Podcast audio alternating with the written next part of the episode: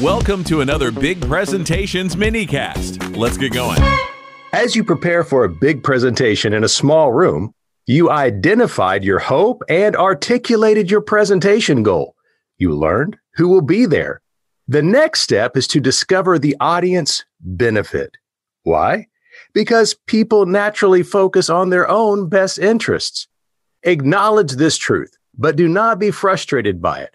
After all, the presentation goal may serve your personal best interest.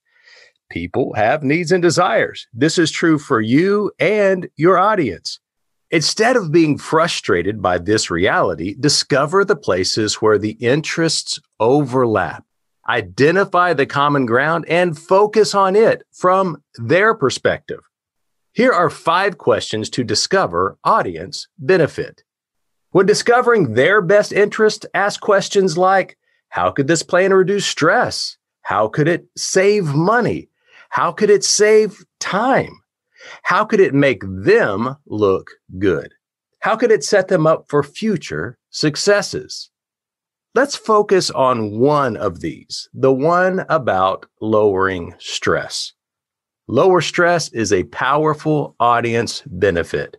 How can your idea alleviate stress? Consider the following situation. Your presentation goal is to increase the supply budget for your project by $15,000.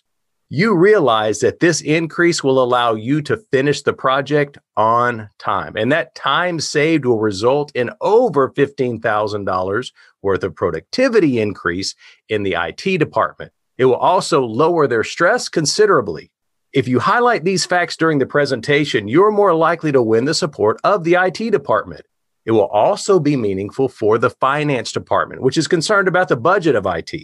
So, by focusing on the savings and the decreased stress levels, you address what's in their best interest. By helping you, they're helping themselves. Win win. Whenever possible, think win win and draw attention to the win that benefits them.